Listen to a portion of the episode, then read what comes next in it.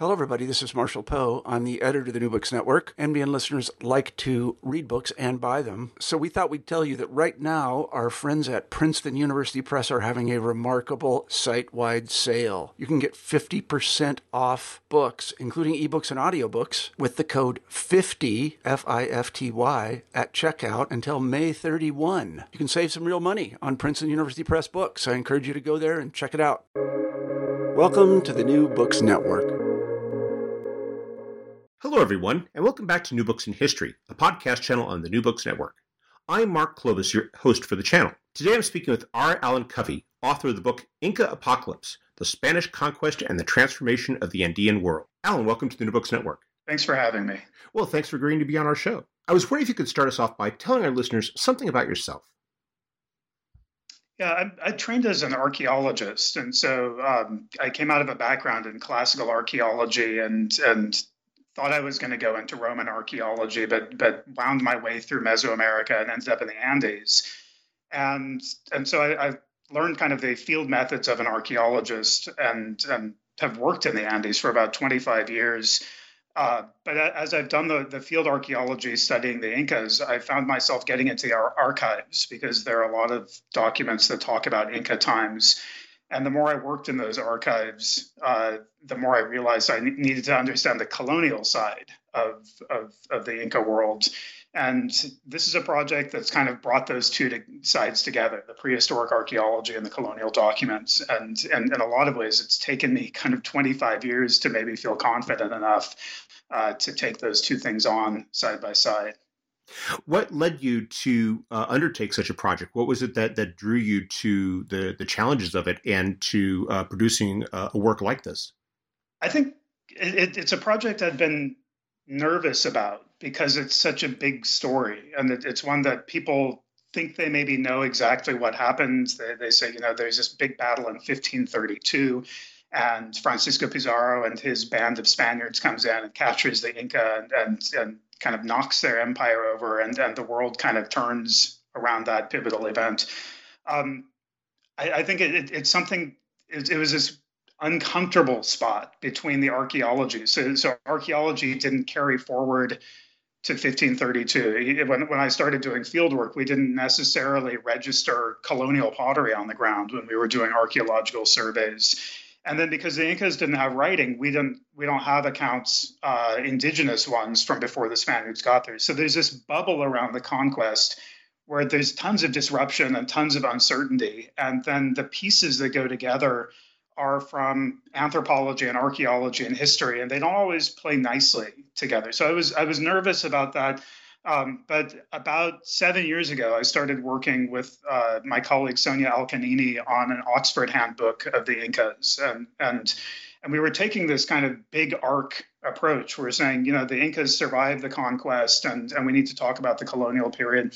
And at that time, our uh, our editor uh, Stefan Vranka at Oxford University Press said, "Hey, you know, it, has has there been a scholarly treatment of, of the conquest lately. And we got to talking, and I thought that it might be a good time for me to do it. And so, so I threw myself into the project after that. One of the things I find so, found so fascinating when I read your book was the how you present uh, both the Inca and the Spaniards as being alike in so many ways. You don't begin with the conquest; you rather begin by talking about uh, their their sense of selves, their identity, their their apocalyptic thinking, and, and you uh, draw from that so many fascinating uh, similarities and and comparisons. What what did that uh, process reveal to you, and how does it inform our understanding of what takes place in the 16th century? Yeah, I mean, I think that that's a central question of the book is uh, and, and the word apocalypse kind of grew in significance as the project moved forward that at the time I was sort of thinking of it as, you know, here's this rupture of, of the Andean world and and it had to feel like the end of the world for Andean people. And and there's a good literature on kind of how the Incas and other people in the Andes thought of these cycles of creation and destruction and how people place themselves, you know, human activities like agriculture into those cycles or how, how the the uh, the human life cycle replicated some of those things And so I, I, was thinking about that. But then as I was working, I said, you know, I, I don't want to treat the Incas like an ancient empire that is superstitious, uh, and and then the Spaniards as a modern society that are is, is rational and and and somehow like we are today. And and so I started, you know, that, that raised the question, you know, how how did uh, Iberian people, how did people that started calling themselves Spaniards around that time uh, think of the end of their world? And and so um, I didn't expect to be dipping back into uh, you know Christian mythology about uh, the relics of Santiago or Saint James, uh, but but it it it it became this really valuable way for me to think about the deep histories of both regions, and then the fact that both of them had this tradition of apocalyptic thinking. Both of them had a, they, they were experimenting with history at the time, and both of them were also places where two empires were kind of forging a new outlook on how to how to govern people that weren't like them it, it's something that I thought was especially interesting because you we, we think of it as you know these individuals. You, you you have the Spaniards, you have the Inca. They're they're there, but they're they're processing everything as you make clear through this the, the, their understanding of the world, their understanding of the universe. And I, I thought that was really uh, you know telling about how they were saying, you know, how do these Spaniards fit into our apocalyptic tradition? How does what we're doing here in Peru fit in with our sense of self and our sense of creation? And and I, I thought that you know it really gets a sense of how each side interpreted the other on, on an equal basis, in the sense of you know that you're getting into those mentalities and that process of, of, of comprehension that both sides were undertaking 500 years ago.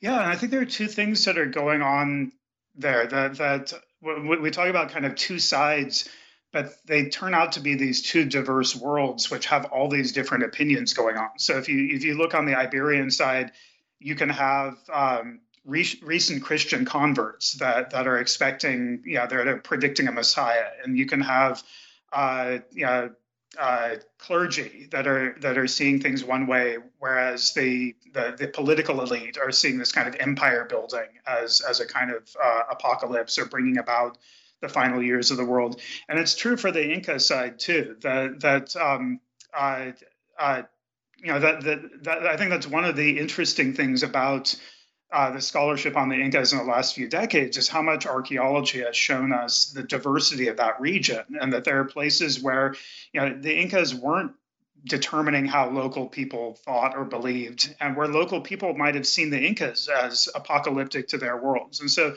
so I think I think having all these different motivations and factions and individual interpretations and seeing them shift kind of in real time where where you could see you know when the when the Spaniards survive a big battle, uh, they say, well that that's a miracle. Therefore, God must be with us, which means what we're doing is part of this big plan. Um, if they lose a big battle, then they might say, well, God's punishing us because um, because we haven't been behaving correctly. And so there's a lot of um, kind of worldview making as, as, these worlds are coming together. Um, and I think one of the big surprises for me was how much the Incas uh, the Inca nobility the, uh, the, of, of, the capital region of Cusco uh, become enthusiastic Christians and kind of uh, place themselves into that worldview uh, and the kind of empire building uh, where other Andean people were more resistant and, and, and, and had kind of a different outlook on the processes that were going on. I was wondering if you could perhaps elaborate for us a little bit. What was the Inca Empire? What was it like? And what were some of the key structures that proved so important when we get to the story of the Spanish uh, uh, conquest and uh, the Incan response? Yeah, so uh, then that's a great story. Uh, uh, sorry, a great question. The um, as I said, there's been a, a, ton of archaeology that's been done in the last 50 or so years, all across the Andes. And I think what archaeology does when when it studies ancient states honestly. That's to say, away from the palaces, away from the temples and, and royal tombs. Usually it finds out that the proclamations that the emperors are making are sometimes full of propaganda and wishful thinking. And so the Incas named their world Tawantinsuyu, which meant the four parts bound together. That, that to them it was this, uh, they were this uh, geographic and ecological totality, that, that they encompassed all the diversity of this part of Western South America. Um, but what archaeology shows us is uh, if you go down to the, the coastal valleys on uh, uh, in, in the, the deserts of, of Peru and northern Chile, um, there, there isn't a lot of Inca there in a lot of valleys. That, um, they had these local kingdoms that were kind of ruling themselves uh, in, in traditions that are very different from the highland tradition that the Incas came from. If you go across the Andes into the Amazonian slope, you don't necessarily find uh, the Incas dominating people, you often find them building roads down to places where, where they can draw people into trade, where they can have fortified sites where local people will want to come and engage with them. So now I think that we're, we're finding, you know, the more we study the Incas, the more we're seeing their statecraft as being um, sort of selectively applied. So the Incas built this huge network of roads across the Andes. They built administrative centers and, and messenger posts and way stations. Uh, and, and those were places where they tried to draw subjects in to, to encounters with, with officials that um, often were related to, to the royal family pretty closely. And so, so what we're starting to see is that there, there are a lot of gaps in the Andean world uh, that, that um, and, and those were gaps that the Spaniards, you know, in, in to to their good fortune, stumbled into. That they came into places uh, where the Incas had just cruelly conquered local people, and the local people were looking for allies, or they came into places where there there wasn't a strong Inca representation, and and and they, they were able to take advantage of. Uh, you know, many, many, many people and a lot of leadership uh, in what we would consider the Inca world that didn't really consider themselves directly benefiting uh, from this imperial project. And you, so you have that you know clash between the Inca and their neighbors, but you also describe that at that particular point in uh, what for the West was 1531, 1532, there's also something of an Incan civil war taking place because the leadership is uh, is is up for grabs, and that there's this contest taking place in which which you know is, as you explained is so important to the opportunity that the Spaniards are confronted with when they arrive. Yeah, for sure. The the ruler uh, who's named Huayna Capac, uh, he, he died um, in the mid 1520s out on campaign at the northern frontier of the empire, which is up around the equator near Quito, Ecuador. Um, and that death kind of put put all these tensions that had been building in, in Inca uh, power dynamics as the empire had gotten bigger and bigger. That, that people were getting farther and farther from the capital. Uh, the the time that it took to travel, the time that it took for information to travel, all these things were becoming uh, more difficult to hold together. And so his death kind of precipitated this division of male Inca power uh, between his son Atahualpa, who is a warlord who had all these uh, frontier veterans from, from Ecuador, and his other son, Huascar, who had um, the, the sort of ceremonial leadership in the capital far to the south in Cusco, uh, who had the support of a lot of the Inca noble factions that lived there. And so, so you had these kind of two faces of male Inca power that went to war on each other instead of using their power to sustain and, and make grander uh, or extend the empire. And there's also a gender dimension to it. Also, uh, that that um, uh, I, w- I would say that that war uh, bypassed a lot of the female uh, power networks that had helped to to sustain this empire. That women were major leaders in uh, maintaining good connections to the royal dead and to supernatural figures and and carrying out sacrificial activities. So so that's something that the, the Spaniards came onto a a landscape that was already apocalyptic in some ways uh, to, to, to the Incas, uh, that they had, they had suffered this epidemic, probably European diseases, uh, that were moving in ahead of the Spaniards. And they had seen this bloody civil war, and it was totally uncertain to a lot of people whether the empire was going to reconstitute itself, whether its capital was going to remain in Cusco, who was going to be in charge, and then what was going to happen to everyone else. And so the Spaniards wandered into this incredibly uncertain moment, uh, uh, and and they were able to take advantage of of a lot of folks uh, kind of retooling their strategies and trying to come up with, you know, here's the new world that we want to build here. Now, to be clear, the Spaniards, when they arrived, they themselves are not necessarily united behind a single purpose. I was wondering if you could perhaps explain a bit what was going on with the Spanish Empire in the early 16th century, and in particular, the dynamic that you described between uh, the uh, conquistador impulse and, and, the goal of colonization. Because as you explained, there is a lot of tension there within the Spanish in terms of the desire of uh, of, of, Carlos V, Charles V, to uh, you know to to push for colonization, and and the desire of, of Pizarro and others to embrace the older uh, conquistador dynamic.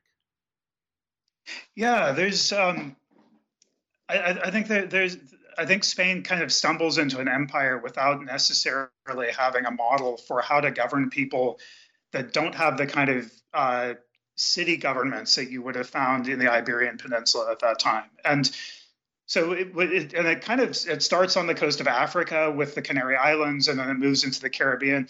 But I, I would say an analogy I, I, would I would use maybe is you could uh, it would be kind of the hunter versus the shepherd that, that the conquistador is out there uh, trying to get the immediate score and take whatever happens and shed blood if necessary and, and grab that stuff from, from uh, far from home and, and take that back with them.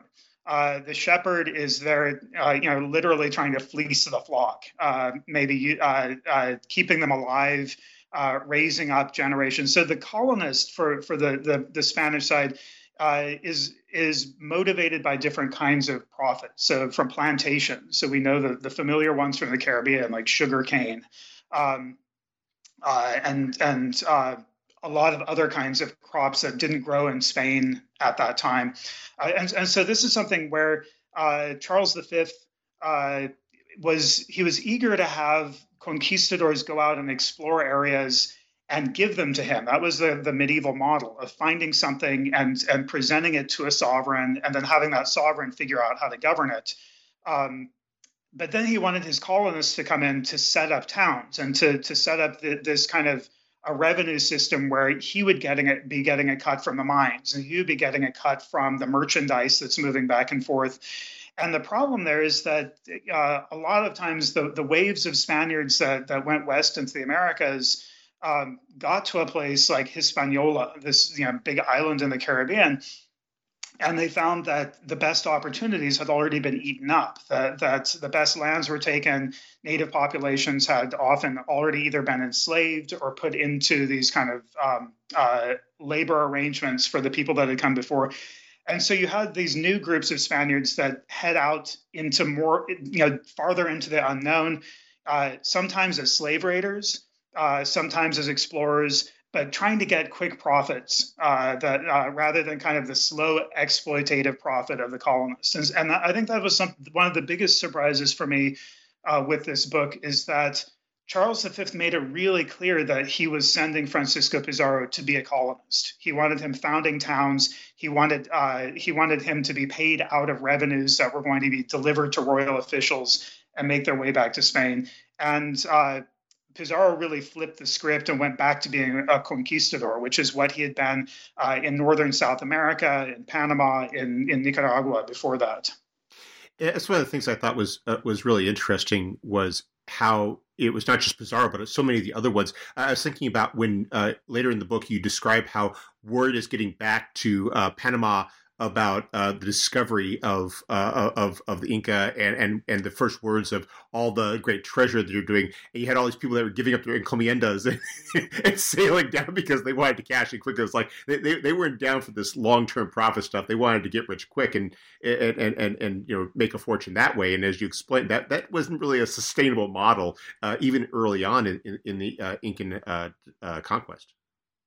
Yeah, I mean, there's sort of it's like a flash mob with the wrong kind of social media. You know, like the word get, the word gets out that there's this thing happening, but by the time most people show up, it's already over, and they're really unwelcome. So, so when when Pizarro, you know, he he captures you know Atahualpa, this Inca prince, and holds he's going to hold him for ransom, and he sends some of the treasure to his friends back in Nicaragua because he's, he's thinking, you know, I need more guys to help me hold this area and, and represent my interests but by the time they get there, they're uh, you know the treasure has been divided up, and there are already you know too many guys that, that want a cut of, of what comes next, and and and that's a, a really big dynamic in the early years is uh, the wave after wave of Spaniards that are coming in thinking that uh, there's going to be more disruption and they're they're going to get rich quick.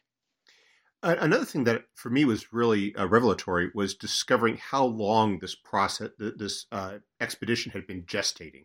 I was wondering if you could explain a bit about who Pizarro was and and the the process by which he it launches this expedition in the early 1530s, ostensibly to colonize uh, this region and to establish that Spanish presence uh, in that part of South America.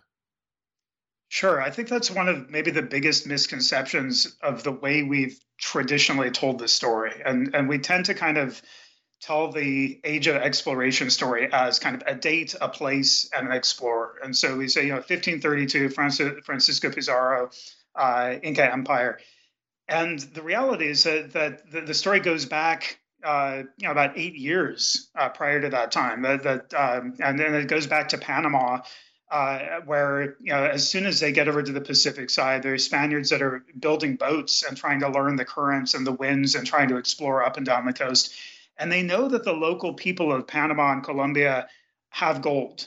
Uh, and and so so there there's an explorer that, that kind of makes his way a little farther south than the others from from Panama. It's, it would be the coast of northern Colombia, and he hears about a, a ruler uh, named uh, Biru or, or something like that, and he comes back and he says, you know, there, there's there's this rich guy. Um, I mean, in fact, that's that's a story that Native people told Europeans all across the Americas once they knew that they were coming for gold. Is is, hey, we don't have any gold, but if you march over to where our enemies live, they have lots of gold, and we'd be happy to carry your stuff to the edge of our territory and point the way out to you. And so, so he came back with this story, and and uh, uh, this this man named Pascual de Andagoya, and he couldn't make the trip himself but Pizarro and his partner Diego de Almagro and a third partner got permission from the governor to sail south, and it was a disaster. Uh, they, they they didn't know the currents, they didn't know the winds, they weren't provisioned well enough because there weren't enough boats or enough men or enough supplies to to really send any sort of fighting uh, force. Uh, they they were defeated pretty much in every village they landed. They had to kind of sneak in and steal food, uh, and and and they lost about three quarters of their men. And, and it got so bad that when they would send back for supplies, there was one ship where the men that were kind of stranded on the beach waiting for food, uh, uh, they, they sneaked notes back to the governor in Panama. They're like, please get us out of our contract with this guy. Uh, he, he's, he's horrible. Uh, and uh, but in this process, um, uh, Pizarro and his, his navigator made this kind of desperate venture into the south and they came out of this kind of tropical landscape and into this world of uh, you know pyramid filled cities uh, with coastal roads and, and special fishing and farming economies and merchants and, and lots of precious metal. And and, and so they, they knew that this was something different. And and so um, uh, and and so Pizarro went back and he knew that he needed to get royal permission to do something really big there. And so he actually sailed back to Spain and went to court and he said, Hey, I found this civilized world and the local people are friendly. And and, and Charles V actually wrote to his counselors. And he said, This is such a civilized place that we only need to send 250 Spaniards, that, that they're going to set up colonies. Uh, we don't even need to do any fighting. And so Pizarro made a contract in 1529 that said, You're going to sail with uh, X number of Spaniards from Spain. You're going to go by this route. You're going to be there by such and such a time. And when you get there, you're going to found four towns along this stretch of the coast.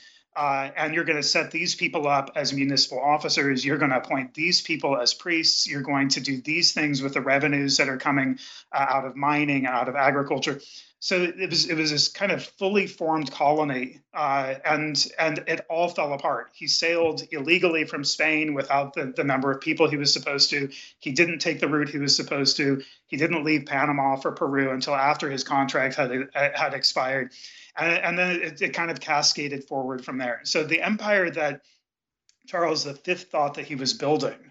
Uh, it took him a few years of sending letters after Pizarro saying, "Hey, what's going on in Peru?"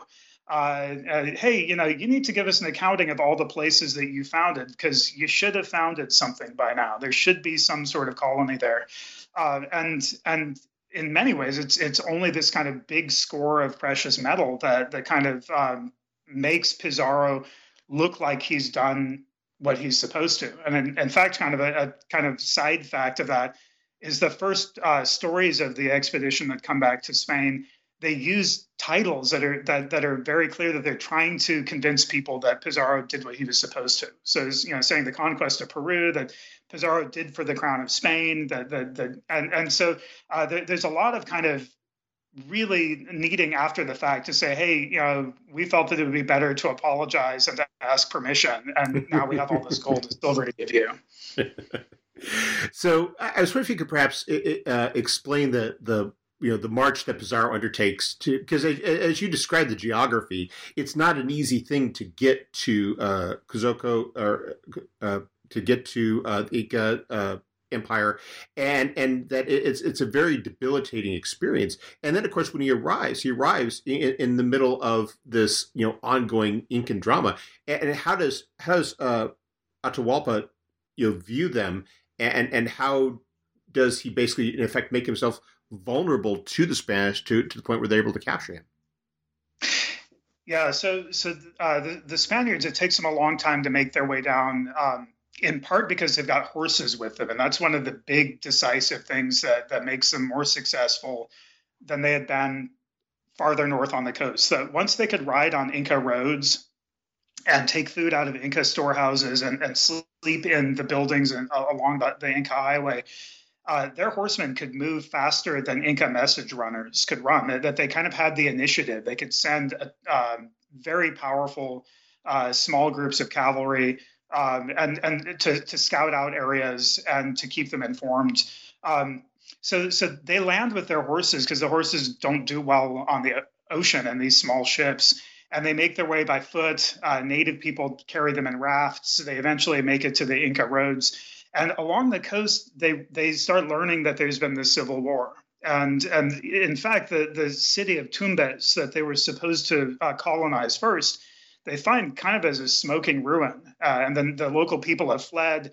Uh, that that they they don't want to have anything to do with the Spaniards uh, who have just been spending some time with their mortal enemies.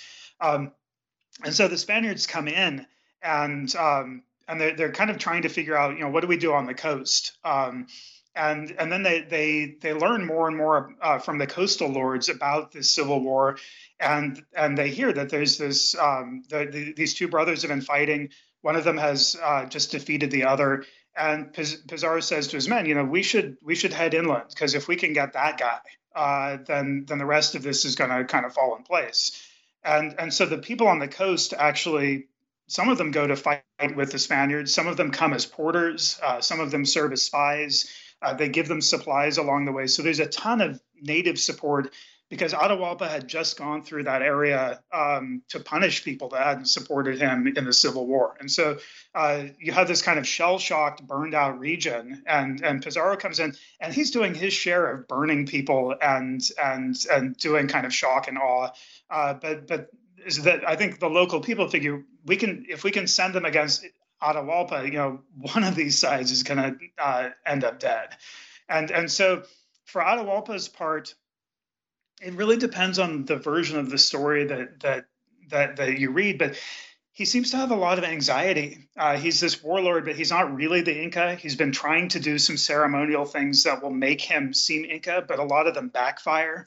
Like he goes and consults his oracle uh, and I think he's hoping the Oracle is going to say, "Yeah, you're going to be a great Inca." And instead, the Oracle says, "You shouldn't kill so many people."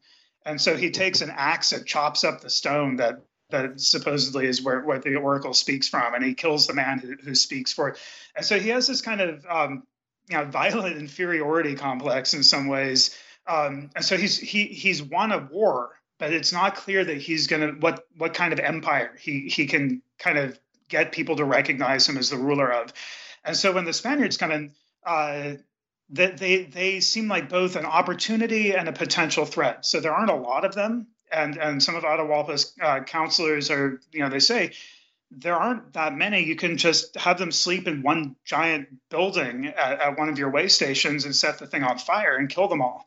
Uh, but then there's also an opportunity that that they're they're pretty bloodthirsty, good fighters, uh, and he's got a lot of enemies. And so so there's a lot of messages that go back and forth between Pizarro and and Atahualpa. And one of the curious things to me doing the reading of this was through the different lenses of, of what each side thought was going on. So uh, Atahualpa sent things uh, to sent food and drink to Francisco Pizarro uh, and sent gold cups and, and and things like that. For Pizarro, it's gifts and maybe tributes uh, to the Incas. If you drink out of the Incas cup and drink the Incas beer, you're saying that you are their subject.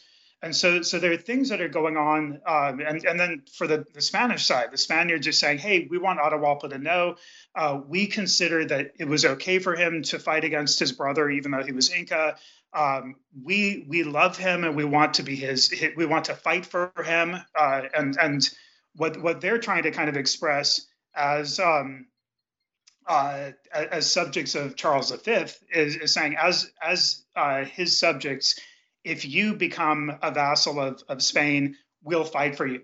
What a lot of that sounded like to Atahualpa was, we're coming to surrender to you. Uh, we're going to drink your beer. We're going to go out and fight your fights. And so when the two sides came together in this Inca city of Cajamarca in the northern highlands of Peru, this is um, November 17th, 1532, uh, Atahualpa was coming in. I think he thought that he was going to receive the, if not surrender, just the, the loyalty of, of kind of these these new strange fighters. Uh, the Spaniards, for their part, had an ambush set up. They were preparing to grab him uh, from the day, at least that that day, as as they saw the Incas coming. That uh, they had their armor on, their their horses were were saddled up inside the Inca buildings, uh, and so so the encounter. Uh, a lot of people call it the Battle of Cajamarca, but the Incas they didn't they, they had never really fought in the the plaza of one of those cities before. That that they they i think firmly believed they were coming to show the magnificent spectacle of of the emperor uh, that wanted to be uh, and and and the spaniards grabbed him as soon as he came into the plaza. So they now have uh, the Inca, and, and to be clear, we use that word for the empire, but it also refers to uh, the position of, of the ruler of the people. But the, the so they have the Inca, and uh, they then begin to demand. Uh, you know, they begin to extort payments. How? What, are they getting, and and and how is this fitting in with what's going on within uh, the Incan Empire itself? Yeah, so I think there are two. I mean, two sides uh, to a lot of quick thinking in this moment. On the Spanish side, there's already a precedent for grabbing rulers on the battlefield and holding them for ransom. That was a medieval idea, but but even more recently, Cortez had done that with Montezuma in Mexico.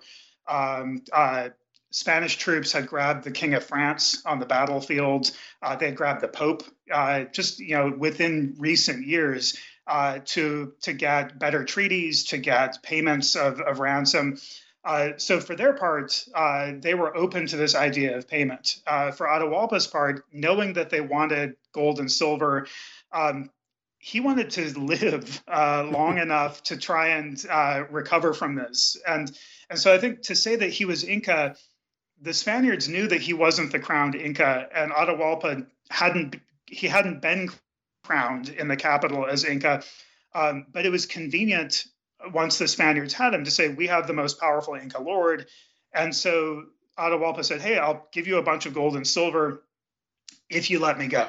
And, and for him, he knew that it would take a long time to send the, the news out to areas where the treasure would come from, to kind of strip it off of buildings and pull it out of palaces and tombs and carry it up to the, these northern Peruvian highlands.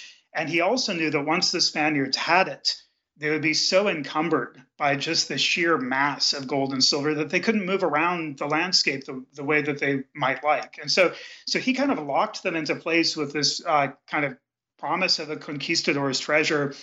And then he did something really smart, which was he told them to go and plunder all these people that were his enemies. Uh, so, so he sent them basically to do damage to the factions that hadn't supported them. Uh, and at the same time, he got them to allow him to kind of reconstitute his court in the palace at, at Cajamarca, to, to bring in powerful women, to bring in the kind of gold and silver serving vessels, to receive messengers, and, and to, to have his, his advisors there. And so he got to seem to the Inca uh, while trying to figure out what the next step uh, in his story would be. But the Spaniards also were considering uh, how they could get by without him and what they would do. And so, so uh, in, the months that followed, uh, there's a lot of um, strategy making that that um, results basically with Atahualpa executed in Cajamarca and the Spaniards riding with another Inca uh, toward the, the Inca capital of Cusco with the intention of, of uh, settling a Spanish town there. What you describe in the page that follow, I, I thought was really interesting because it, it's so unlike the you know what we might have perceived as the narrative of Pizarro having conquered it. Rather, you have these Spaniards who still number barely in the hundreds, who are basically there on Incan sufferance. There's this understanding you make it clear that that you know that uh, yes, they have uh, they they have firearms, but their their powder and their shot is limited, and there's an awareness that once that happens, that once they, that's gone, there, there's no opportunity to replenish it. That their horses, formidable as they are, are finite in number, and as you described, the, the Inca are, are perfectly capable of ambushing the these uh, cavalry and and and uh, and, and you know just dislodging it where they are. So it really is a, a very tenuous situation where it, was it was a fascinating conception of it of, of the Spanish is simply one set of players in this very uh, unsettled uh, in, in environment in, in in the area that which the Spaniards are only gradually asserting a, a, a presence and a, and a, control. Yeah, and I, I think that's uh, an interesting part of this story is that a lot one of the reasons a lot of these spaniards survive a lot of them don't uh, but one reason a lot of them survive is that inca women uh, find it maybe maybe it's a duty maybe it's an opportunity for their families uh, to to make alliances with leading spaniards. So you have inca princesses that uh, that that by the time the spaniards are marching to cusco with their inca allies uh, they're Inca princesses that are pregnant with uh, some of the, the first mestizo children that are going to be born in the Andes. And those women convert to Christianity really early. Uh, they uh, supply the Spaniards with information. They help to convince their male relatives to fight for the Spaniards. And, and they get written out of the story. That I think that's one of the, the things I've tried to do with this book is to restore how important these women were for uh, uh, keeping you know a, a completely united uh, Inca Andean world from coming down on the Spaniards all at once, which would have easily destroyed them. Uh, and, uh, and, and so so that's something that um, uh, but but it is it's touch and go. Um, when the Spaniards have an Inca Inca alliance, they turn on each other, uh, and and the only thing that brings the Spaniards back into alliance is when the Incas are, are threatening them, uh, and it kind of goes back and forth. that there's a lot of fighting um, I, I, mean, hundreds and hundreds of Spaniards are dying uh, in in uh, in wars with indigenous people, and then wars with other Spaniards all the way up into the 1550s, for 20 years after Pizarro gets there. That was one of the points that that really stuck with me was reading about that last battle that takes place in the early 1550s with Gonzalo Pizarro, uh, uh, Francisco's uh, uh, survive, last surviving brother, and how you have him and this group of of conquistadors. He really has, has, gone off the reservation. He has, he has assumed a lot of the trappings of, of an indigenous, of, of, of, sort of a, a transplanted king. And, and, you describe how this, this battle in which he's defeated, you have literally Incans fighting on behalf of the Spanish king, defeating a group of Spanish conquistadors who are in effect fighting for themselves. It's almost like a, a reversal of positions from, say, 20 years previously. I think that that's it's it's a really important theme of the Incas and a lot of Andean nobles saying, hey, Spain is going to preserve our, our noble status. I think that's a really important point is that there's so many uh, Andean nobles that could carry the title of Don or Doña once they converted to Christianity, which meant that they socially outranked most of the Spaniards that were in the Andes because those people were non-noble. And and so so seeing that their privileges, their lands, their um, their access to labor was better protected uh, by supporting the crown.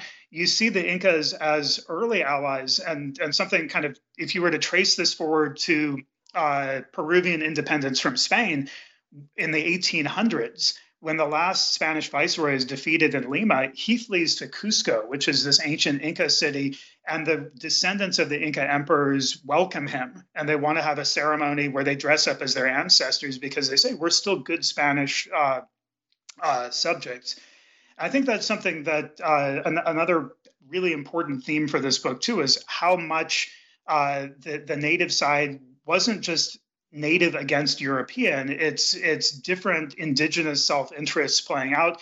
And something that I haven't mentioned yet in this interview is also how important um, Afro Peruvian and African descent populations are in this story. That that uh, by by the time you get to these later rebellions, uh, like say in, in the early 1550s, you have hundreds of people of color that are fighting in the civil wars because they're fighting for freedom. Uh, and, and, a lot they're fighting for their king or they're fighting uh, because they've been promised uh, liberty from enslavement. Um, and and they're a big part of the story that that is left out when you treat it as sort of um, Europeans against Native Americans. It, it, I, the other thing I, I, was really struck by about this though was was the how uh, you know all these interests are at play and how every group is making this calculation to defend their interests. And I was thinking about it in terms of going back to what you were talking about with the uh, the Incan uh, being good subjects of of the Spanish uh, emperor.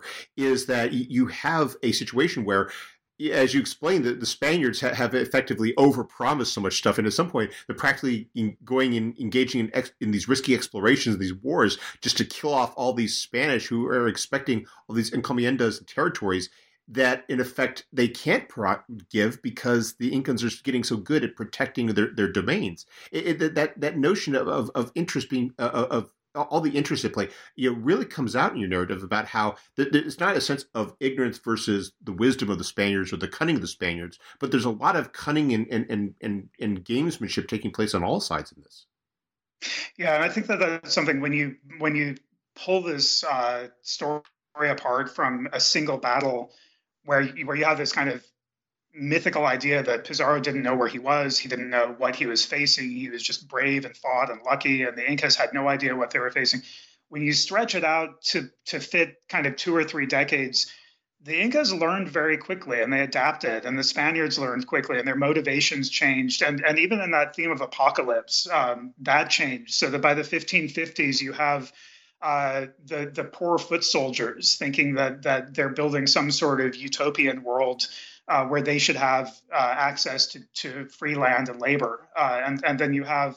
Um, at the same time, you have Incas that are uh, fashioning sacred objects that can that they can carry in the Catholic Corpus Christi procession because uh, that that's where they they've thrown their lot in, um, and, and so so I think that that that was maybe one of the really important things to take away uh, for me with this project is that you know the, the, the Incas learned a lot and put that learning into new strategies because because this this went on long enough for them to consider what their next move was going to be.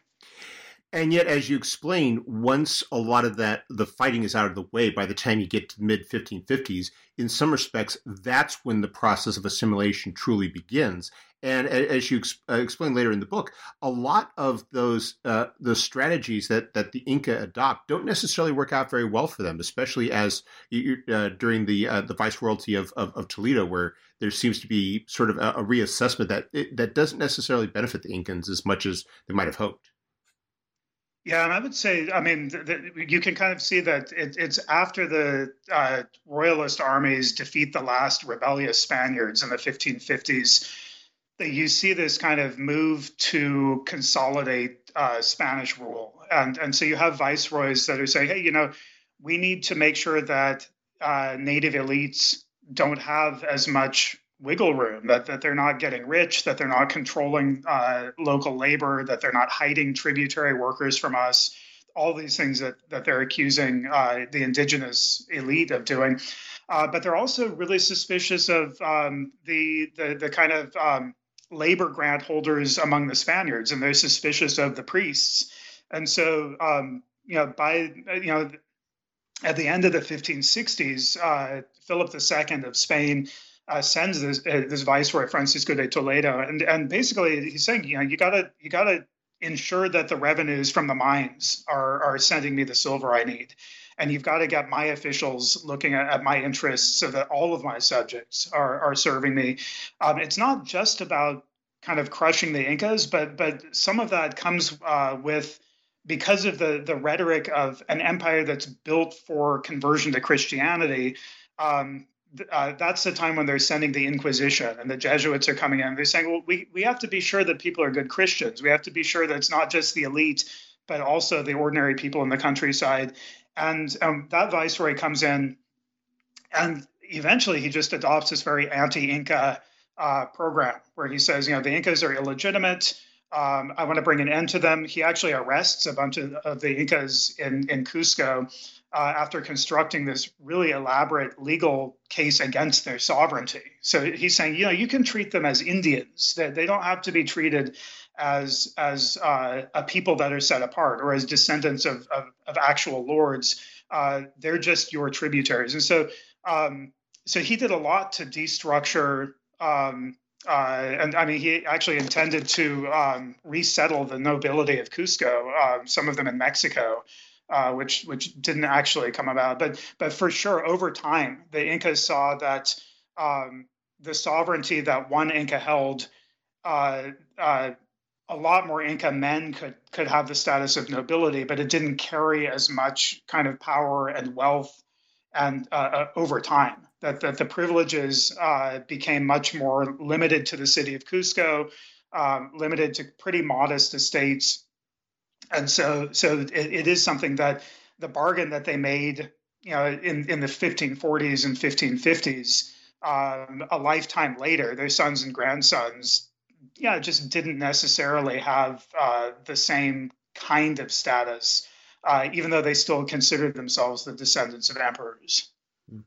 well we've taken up a lot of your time but before we go could you tell us what you're working on now yeah uh, uh th- this I think one of the big takeaways for this book for me was um, how much uh, European genres and writing changed in the time that people were writing about the Incas in, in this first century uh, after Pizarro arrived, and and you know where, where you can have the Incas you know written about in a play, or you can have them in, in a heroic poem, or you could have them uh, in a world history, or in a, a, a book that's about uh, the martyrdom of saintly people.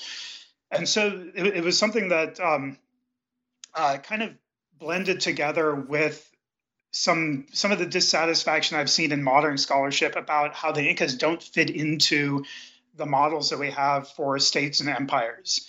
And so I'm working on a book that's called The Inca Exception, and it kind of takes this um, the, this place of saying um, the Incas are kind of put over into anthropology, uh, and a lot of the ideas that we have about how states work, what government looks like, uh, that it's bureaucratic and territorial and and and doesn't involve kind of uh, uh, kinship.